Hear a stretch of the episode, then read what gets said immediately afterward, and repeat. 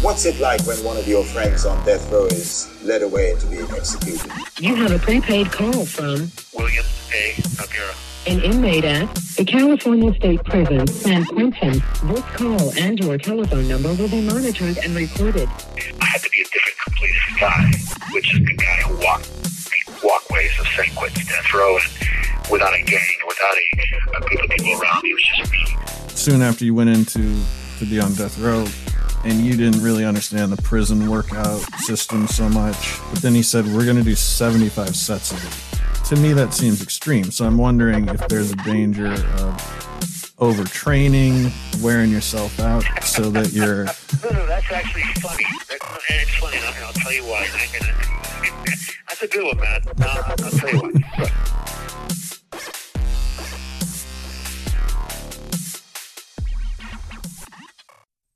Welcome to death row diaries i am matt ralston and I am William Noguera. And today we're going to be talking about Harold Shipman, who is a killer who might have the most kills like of anyone in history. Uh, it's just he did it kind of a different way, and we're going to get into the details of Harold Shipman. Before that, we do appreciate you guys following us on Instagram and Facebook at Death Row Diaries. If you have any questions for Bill, who's currently on death row in San Quentin prison, send us a message and we will address those questions that you can't get answered anywhere else. Lastly, check out our Patreon page. That is patreon.com slash death row diaries, where you'll get exclusive content that you can't find anywhere else. Uh, and that's by subscribing and becoming a patron, supporting the show. We do appreciate all of you guys. We've just started rolling that out, but we've had great support so far. And again, we do appreciate it. So, Bill, Harold Shipman. Are there a lot of people in the medical field that kill? I guess, do, do serial killers often kill so clinically as this guy? Yeah, no, the, this is, he's a kind of a unique bug, unique insect, as I like to call these guys. Because, as you mentioned, he doesn't kill like most serial killers. Like they, they strangle, it's very intimate, they stab, they shoot. This guy, he's known as Dr. Death, the angel of death, the good doctor. And, you know, barring speculation like everyone uh, seems to like to do with Jack the Ripper, this guy was actually a practicing doctor. And uh, yeah, his method of killing was to inject his patients little by little and basically kill them with morphine. That was his his uh, his way of killing. Very clinical, uh, no struggle. The person just went kind of to sleep, and that's how he did it. And if you were inclined to do this, why is a different story, different conversation, which we'll get to. But if you wanted to do this, imagine how easy it would be. And that's why he got away with 250 people.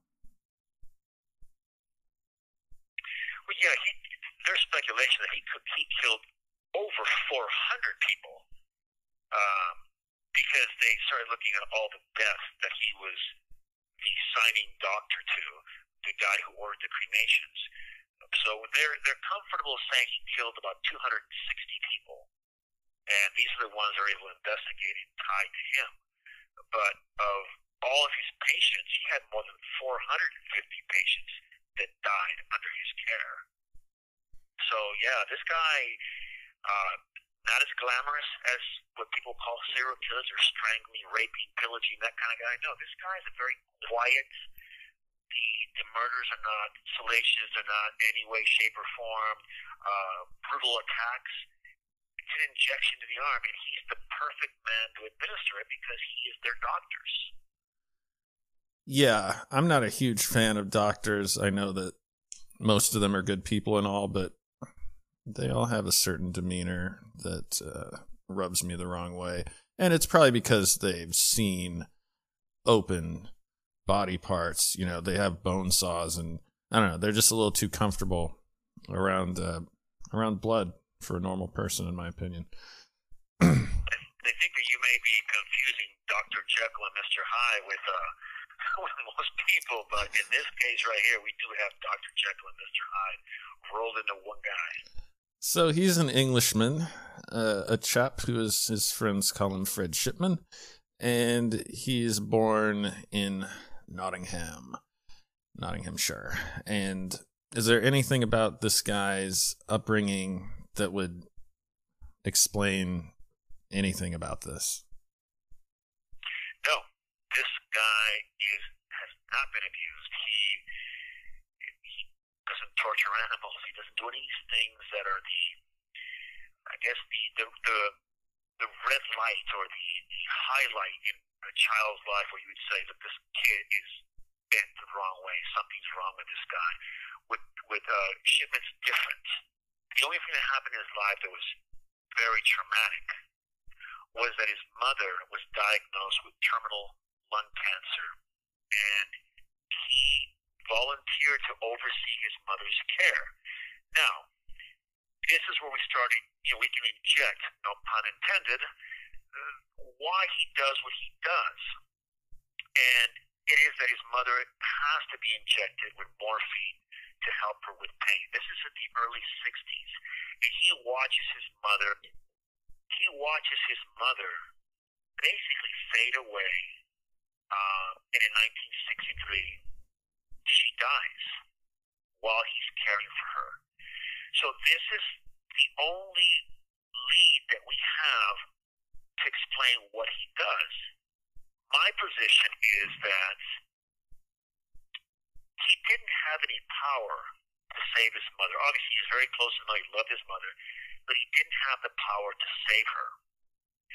So death for him, because he's wired a certain way already from birth, death becomes the ultimate form of control. He controls life and death, which he could not do with his mother. And that, and this is instilled in him at a very early age. But, I mean, intelligent guy. At, uh, he graduates from school. He attends medical school. He marries a woman, his wife, uh, at 19 years of age.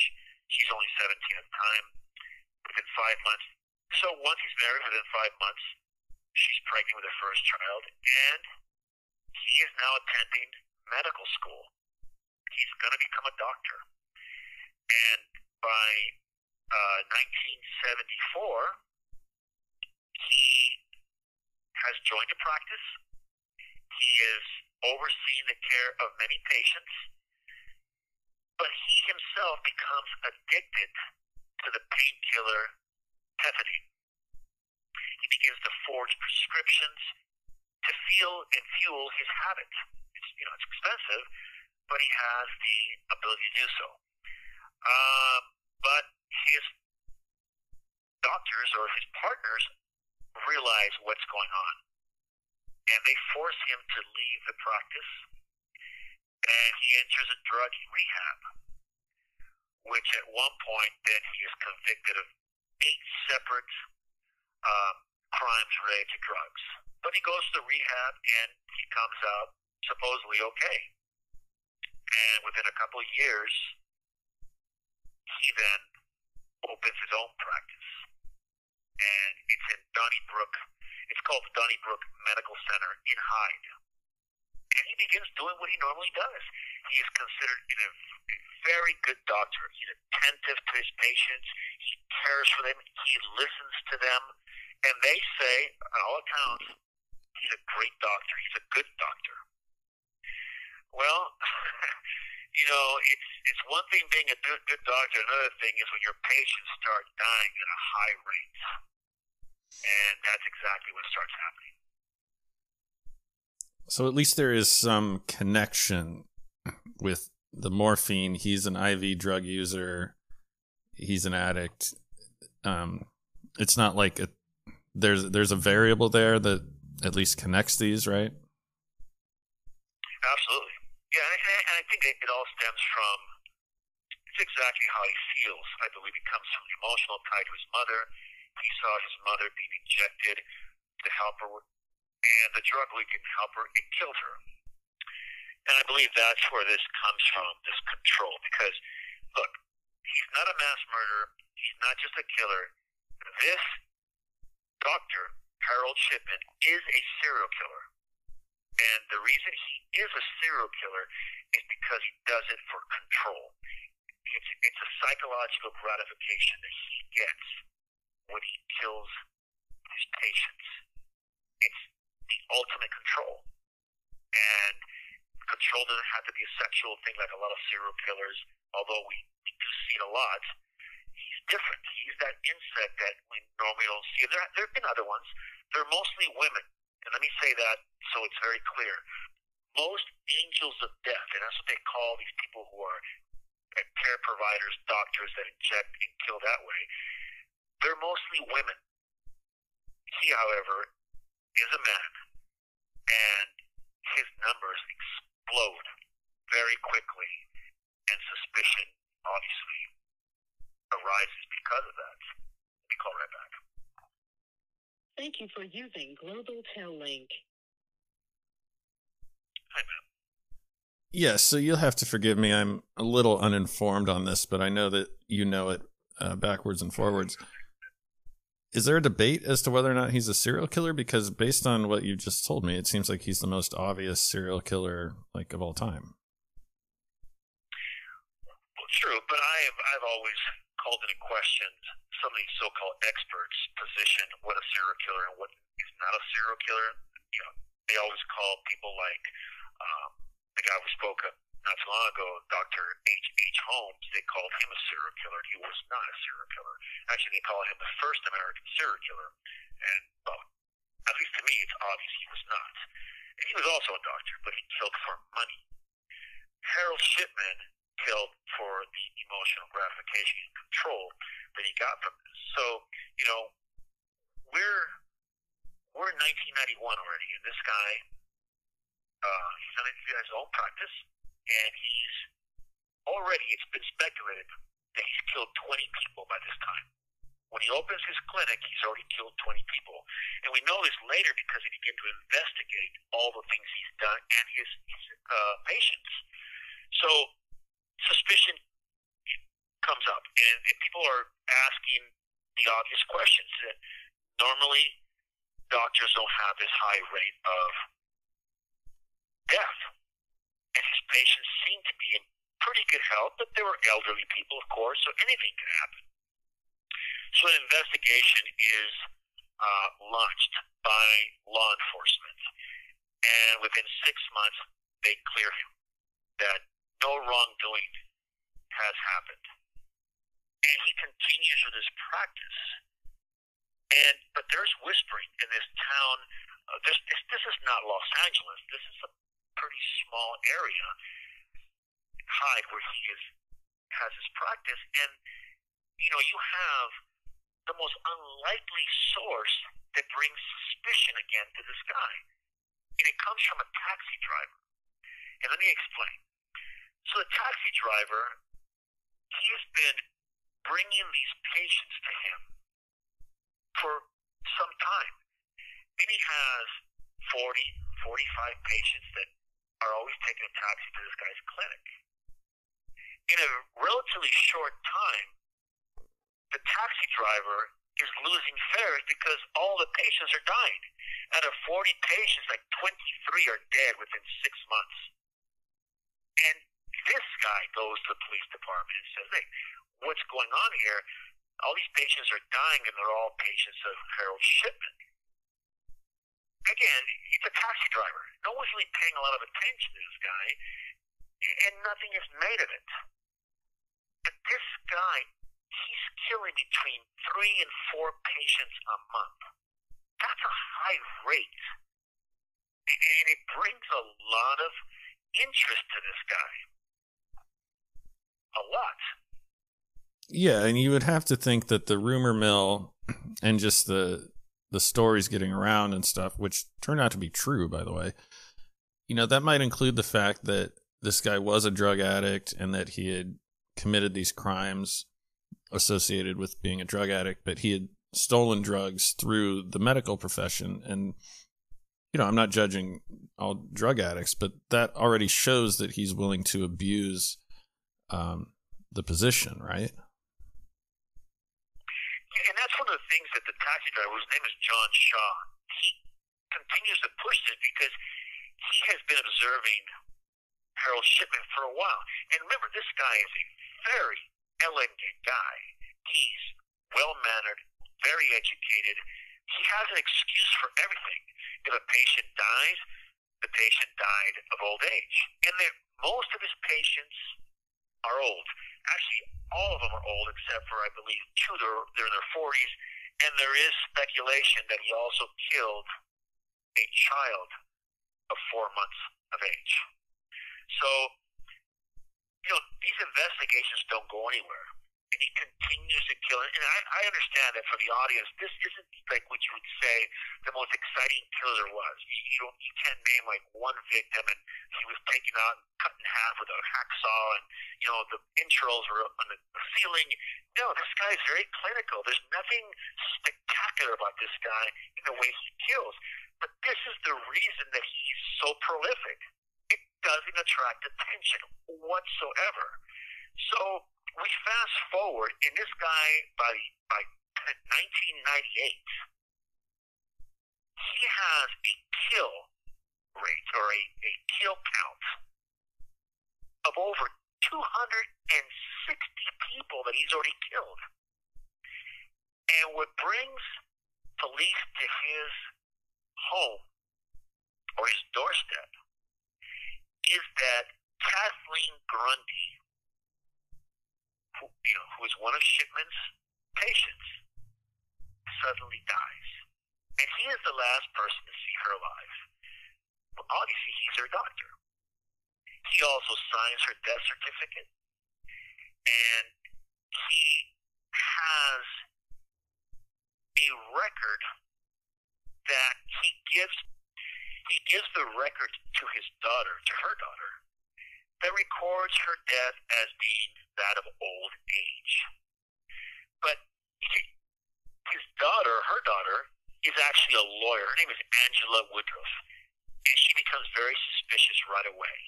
Her mother seemed to be in good health, but there seems to be something wrong here. The paperwork doesn't work out, things don't look good, and she goes to the police department to, to get an investigation going. And nothing comes of it at first, but then the lawyer for the estate contacts the daughter, who's also a lawyer, and shows her the will. And the will is very strange because it basically excludes everybody from Miss Grundy's life and names Harold Shipman as the benefactor of all of her money, which is about 380,000 pounds, which is a lot of money. So there's a lot of things to take in consideration here. One of them being that of all of Harold Shipman's murders,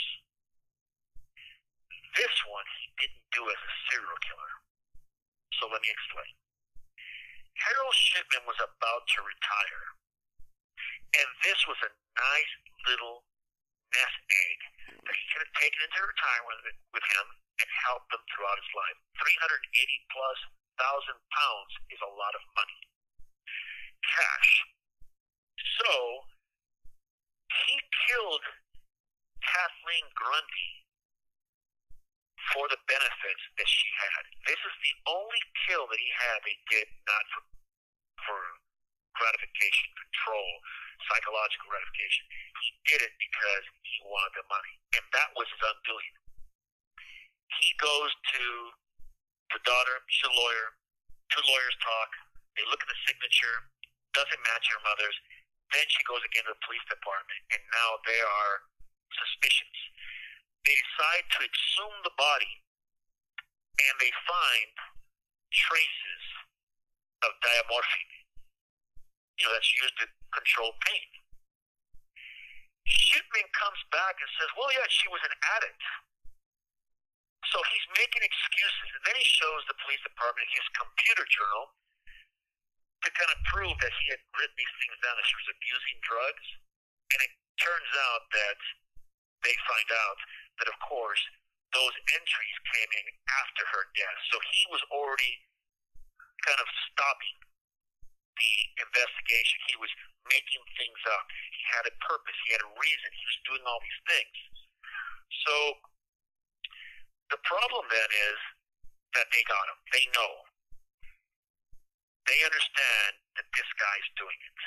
He killed this woman, and they begin to investigate all these happenings in, by September uh, 7th, 1998. So they investigate only a few months and a few years, and they find 15 murders between 1995 and 1998, or deaths that fit what he had done before, which is the morphine, they exhumed bodies, there's traces. So they charged him with 15 murders, and he's arrested. So he got incredibly brazen. Like, first of all, just from an anecdotal perspective, an empirical perspective, all of your patients are dying. Okay, well, that's hard to prove because they're old or whatever, but you're the subject of rumors. And then you have this woman who's in good standing with her family, and not that she's still in contact with her daughter. And she leaves a small fortune to her doctor and excludes the rest of her family? Like, how often does that happen? Well, it does, and that, and that was a big problem right there. Huge problem. So, you know, of course, the police department is investigating, and they find a bunch of. They realize that he had been signing all of the death certificates for all these people. And the one thing that he didn't do with Grundy was that most of them he had cremated. He had them cremated. So you couldn't really find traces of this drug or that drug. But a few people he couldn't do that to.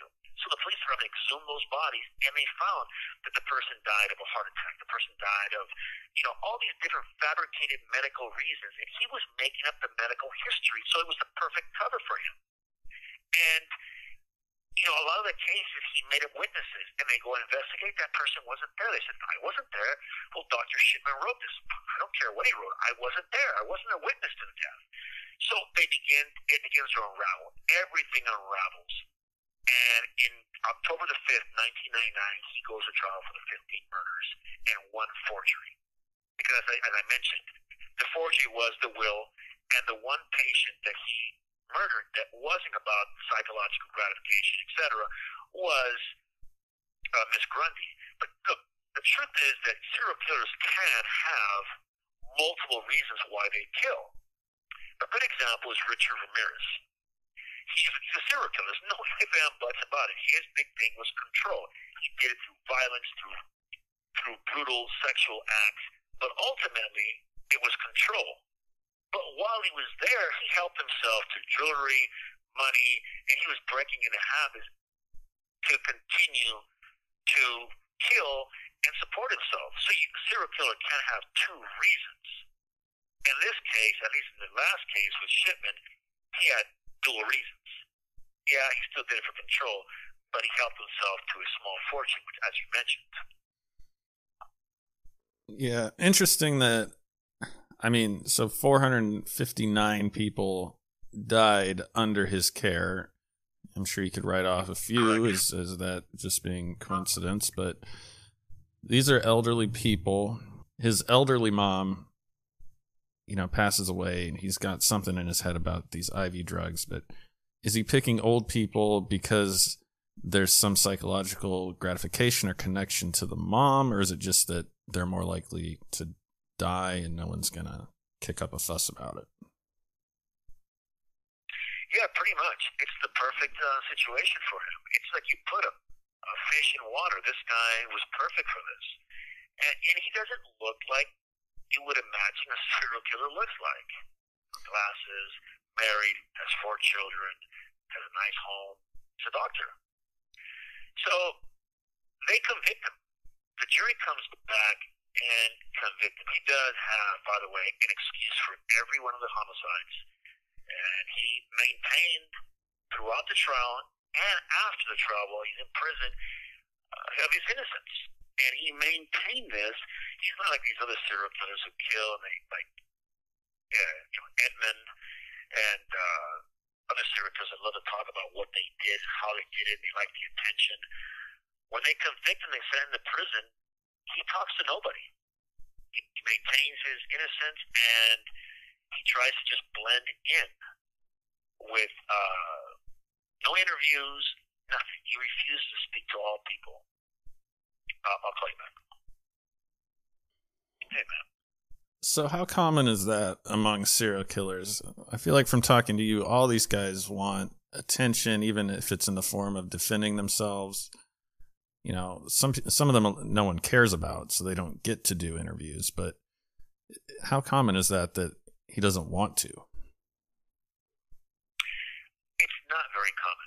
There are a number of serial killers that I have interacted with, that I've studied, and the majority of them like the attention.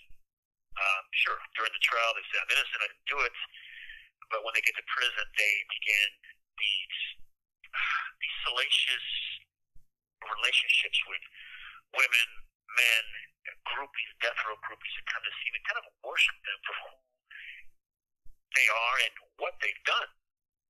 There are exceptions. Uh, here on death row, the majority of serial killers want the attention. You see them in the newsroom, they're called every weekend. They're beautiful women. Come see them. They marry them. Some are not so beautiful, but that's a different story. But there are a couple here. One in particular that is kind of the the golden, uh, you know, I don't know, the, the, the golden standard for serial killers. But this guy talks to nobody, and that is Randy Kraft. They call him the scorecard killer. He doesn't talk to anybody. A lot of people make up stuff about him so they can, you know, find uh, some type of connection to him. Some people write him as, you know, just normal people like, how you doing? Hoping to get a letter from him. He never writes anybody. So, and there's a couple of them. They're, they're few and far between, but there are here. And Shipman seems to be the same type of guy. And, and look, he's different. He's a doctor. He's a well-respected guy in the community, at least until he gets convicted. So he, I don't think he wants to ruin his reputation. With this guy, it's all about control. That's the most important thing with him. You know, he, he wants control over death. Couldn't control it with his mother, so the only way to control it was to, be able to bring death or either stop it. See, with this guy, the way he's wired, he can't give you life. But if he controls death, meaning, well, I'm going to kill you today, he's controlling death If he decides, well, I'm not going to kill you today, then he brings life. You see how that works in his head? That's what this guy's doing. He controls death and life by his decision making. That's twisted, but that's how this guy thinks. That's how this guy's wired, and that's the psychology of Harold Shipman. Yeah, a lot of doctors do have a messiah complex. That's why a lot of them want to deliver babies too, because they think you know they're bringing life into this world. they, they sort of are in a way so we're control. We're, we're we're bringing out doctors that deliver children as serial potential serial killers. We'll have to check that out and investigate Matt and Bill's investigation into the likelihood that doctors that deliver babies are actually serial killers in the next episode of Death Row Diaries. well, you know, cop and criminal, all part of the same, kind of on the same spectrum.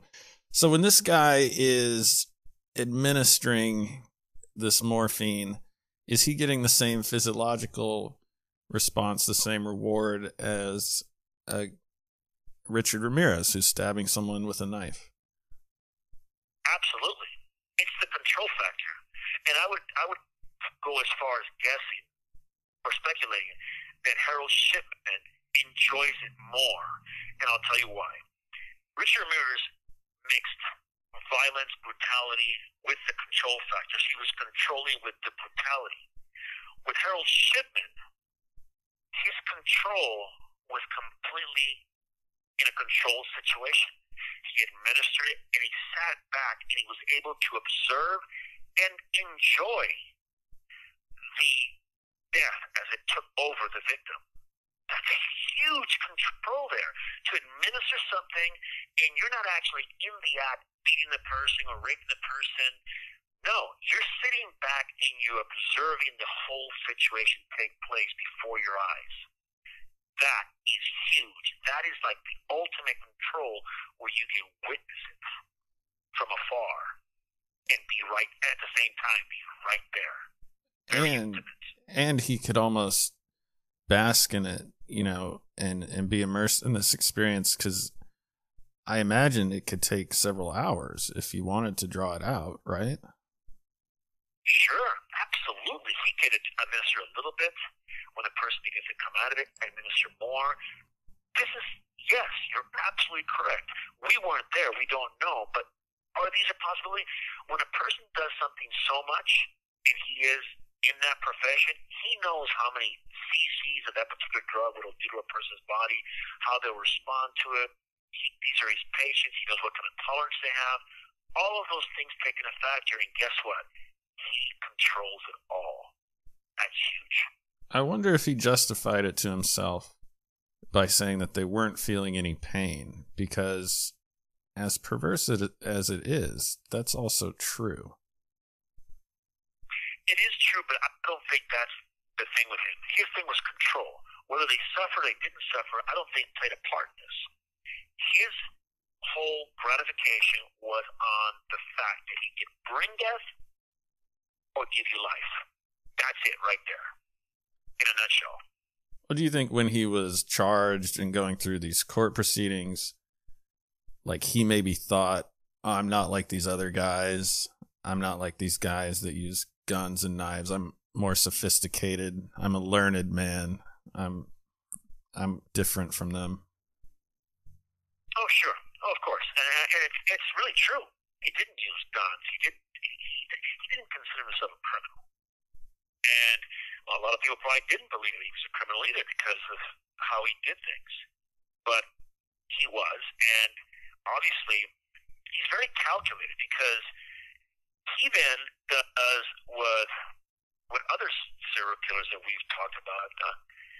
So in January of 2004, he is 58 years old. He uses the bed sheets from his bed. He ties them to the window bars, and he hangs himself. There was no provocation for this. There was nothing happened. His wife didn't leave him. Uh, you know, he didn't become crippled. What happened was that he had a policy for his pension that if he died before the age of 60, his wife would receive full benefits and a full pension. He killed himself to give his wife and family the full benefits of his pension, but at the same time, he also was able to administer death for the last time upon himself, therefore controlling the narrative, controlling death and life, because he had decided to live and he would have given himself life. He chose death. So as he was passing away, choking to death from the cell bars, he had a smile on his face because he controlled himself and it got him off. So he's thinking ultimately, I pulled one over on them. My wife's getting my pension. They can't take that from me. I'm the winner. I'm smarter than everyone else, right? Yeah, pretty much. And um, and he gets away with it. His wife obviously collects the pension, and supposedly he's he's put to rest. And and, and this ends the the Harold Shipman story. Au contraire, mon frere, things change. In 2001, law enforcement reopened the case. They called it the Shipman Inquiry. And they concluded that he actually killed 218 people. But then, couple years later, there's another report, 2005, and they then have been going through records. There's, there's a whole team going through stuff. It's further concluded that between 1971, this is 19, how early he started, 1971 and 1998, that 459 people died under his care. 260 of them are confirmed kills by him. And then in the same year, because of all this stuff going on and people understand what this guy, who he was, the monster he was, they um, they make a garden, and it, it's open. It's called the Garden of Tranquility. It's kind of a a, uh, a testimonial maybe to his victims and um, that's basically the end of the Harold Shipman case because of uh, uh, not many people speak about this guy, which is kind of interesting because he was so clinical. No one looks at this guy as the monster. Had some serial killer strangled people, did 200 people, we think of him as a monster. I mean, well, he was a monster, but we would think of him in more general terms. But this guy kind of slips through the cracks because he's British, has a British accent, gentleman. Ladies and gentlemen, he's probably one of those prolific killers in the history, or at least modern history, that we've uh, come across. I wonder how it would have manifested itself if he hadn't come from a fairly privileged upbringing. And I'm not saying that's everything. He also, you know, earned his degree and was a doctor, but how would it have turned out if he hadn't become a doctor?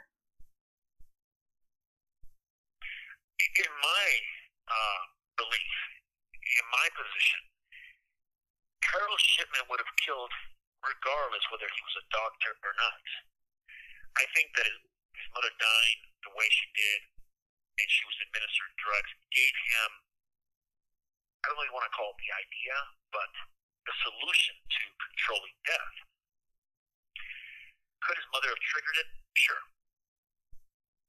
If she would not have died, and she was an abusive mother, and it was a bad family life, Harold Shipman would have probably begun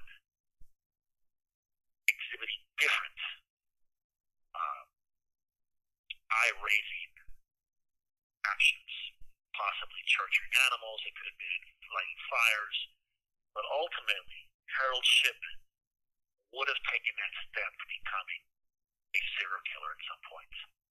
Could been earlier, could been later, but it would have happened. These these men or women are wired a certain way. They deal with what they're going through by killing. They deal with it in that extreme because that's the way they're wired. It, it, like many people go through abuses. A lot of them do. But our response is to drink, to use drugs, maybe to come by rob banks. But to actually start killing people, not just one person because he loses a temper, or two people because they stole from you or you were, you were robbing a bank, but to come back each and every time to murder, to murder again and again and again, you have to be wired for that. No other explanation exists, and there, look, I, I can't tell you what is wrong with them, but that's the way they're wired.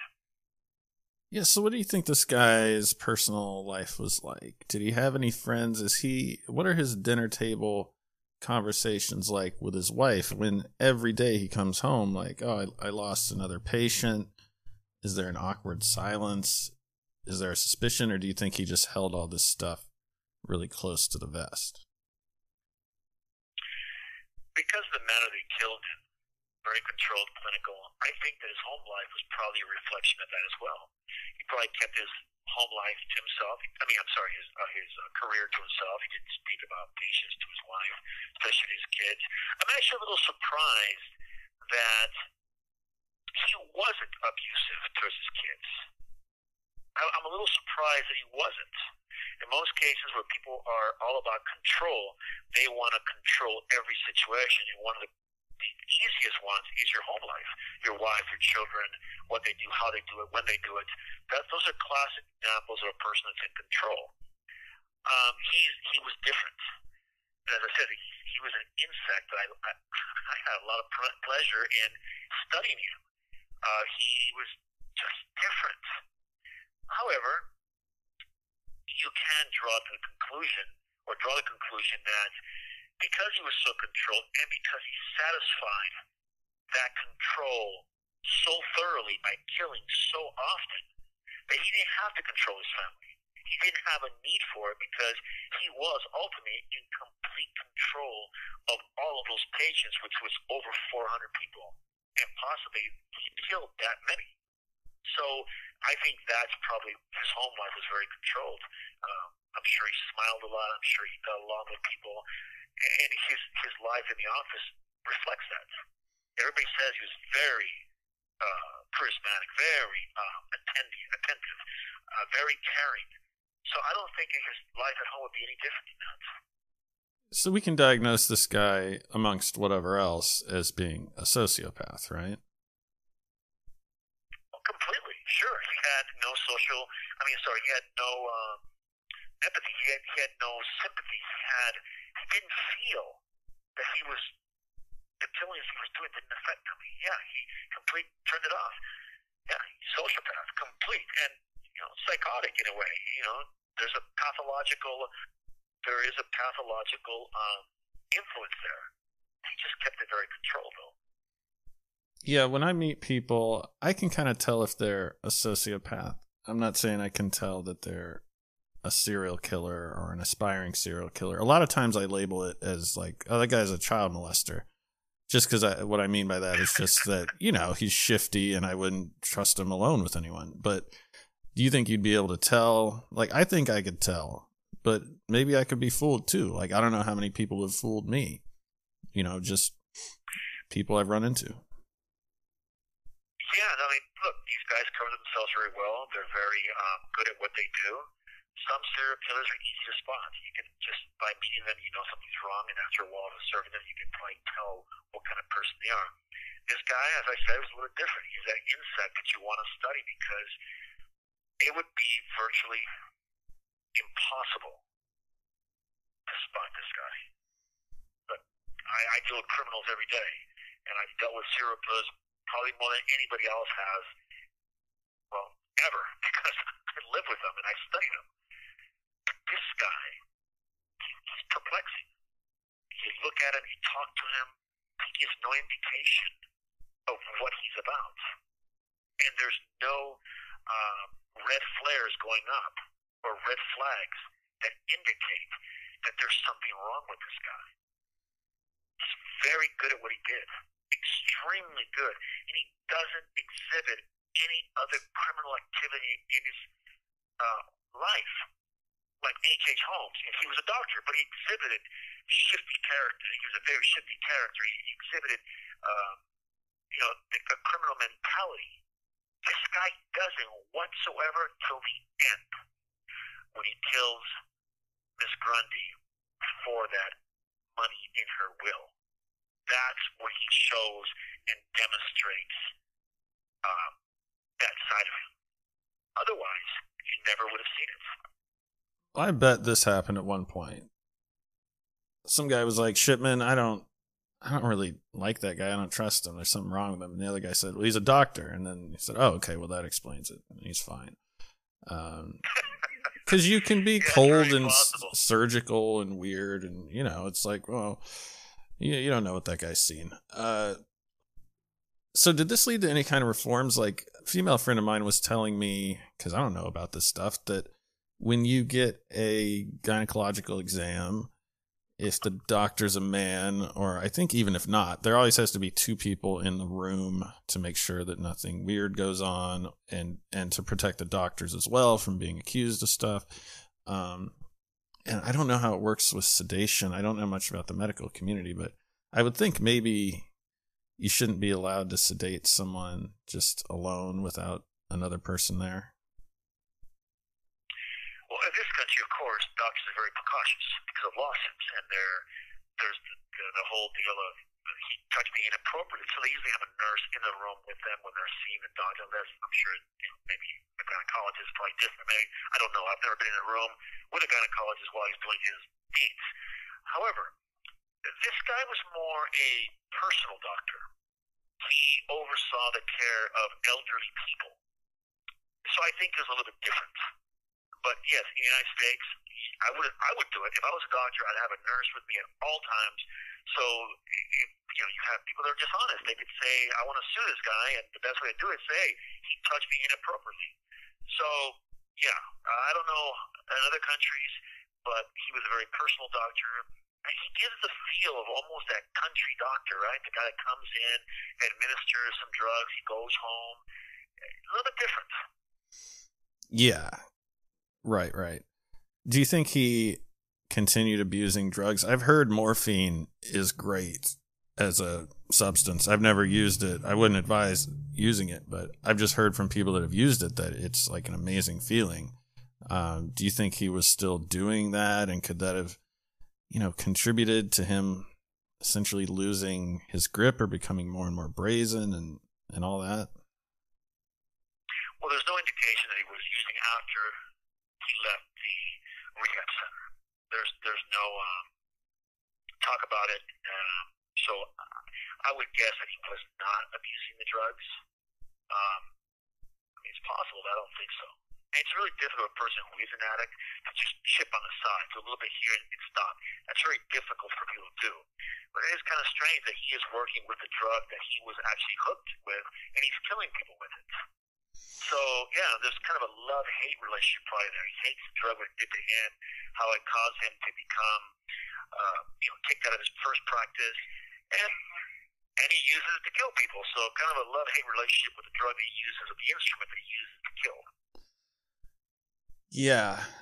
Yeah, I got in a conversation with a friend of mine recently, and it was one of those arguments where both people were wrong. And I guess both people were right, but she was going to give blood. She gives blood every, I think you're allowed to do it every two weeks. And, you know, because she's a good person and she wants there to be uh, extra blood for blood donations. And she said, Do you want to go do it with me? And I said, Absolutely not. There's not a chance in hell I'm doing that. And she said, Why not? And I said, Well, you know, I'm sure it happens that they use the wrong needle and then someone gets infected with hepatitis or something accidentally.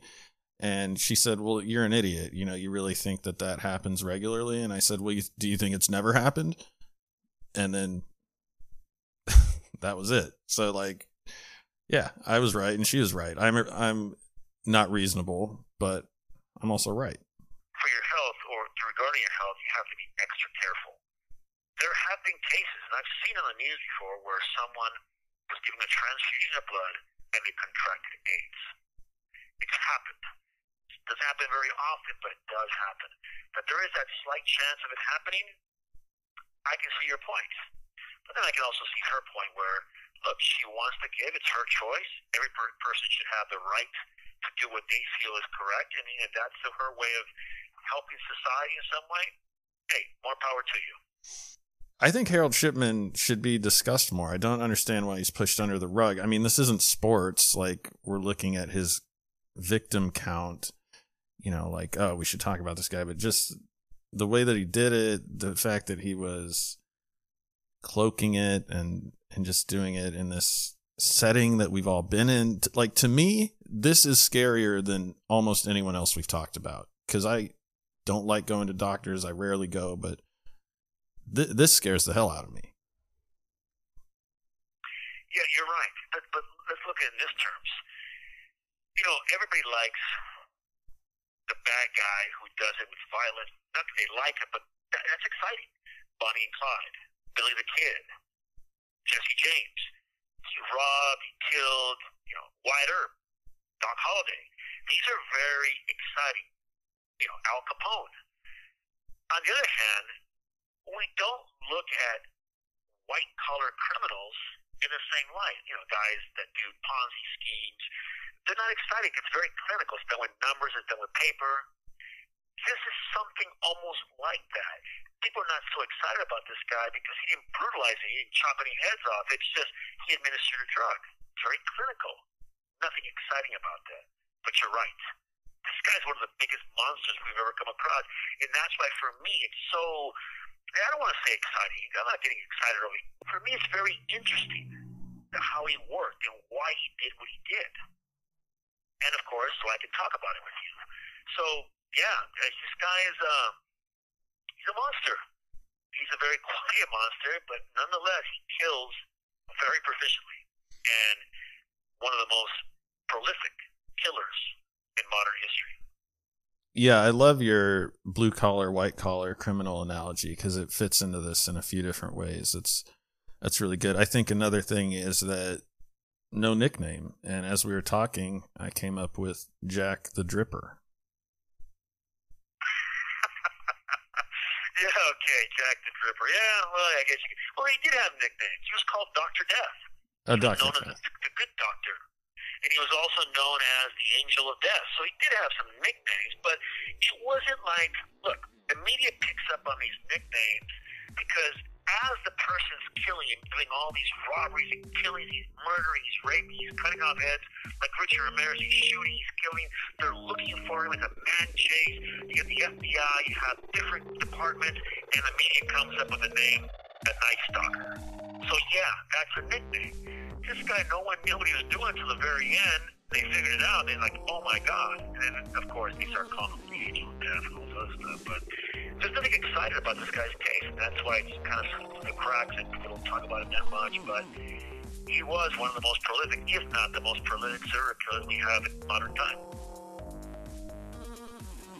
Well, it's fascinating as always. Until next time. Oh, by the way, if you have any better nicknames than Dr. Death and the Angel of Death, which are okay, they're kind of generic, but I do think that if he had a better, more clever, more frightening nickname, then maybe there would be more dialogue about this guy. So if you got any suggestions, go ahead and send us uh, You have 60 seconds remaining. a message. But until then, I've been Matt Ralston. And I'm William Noguera. Be safe, be aware of your surroundings. Your life could depend on it. See you next time.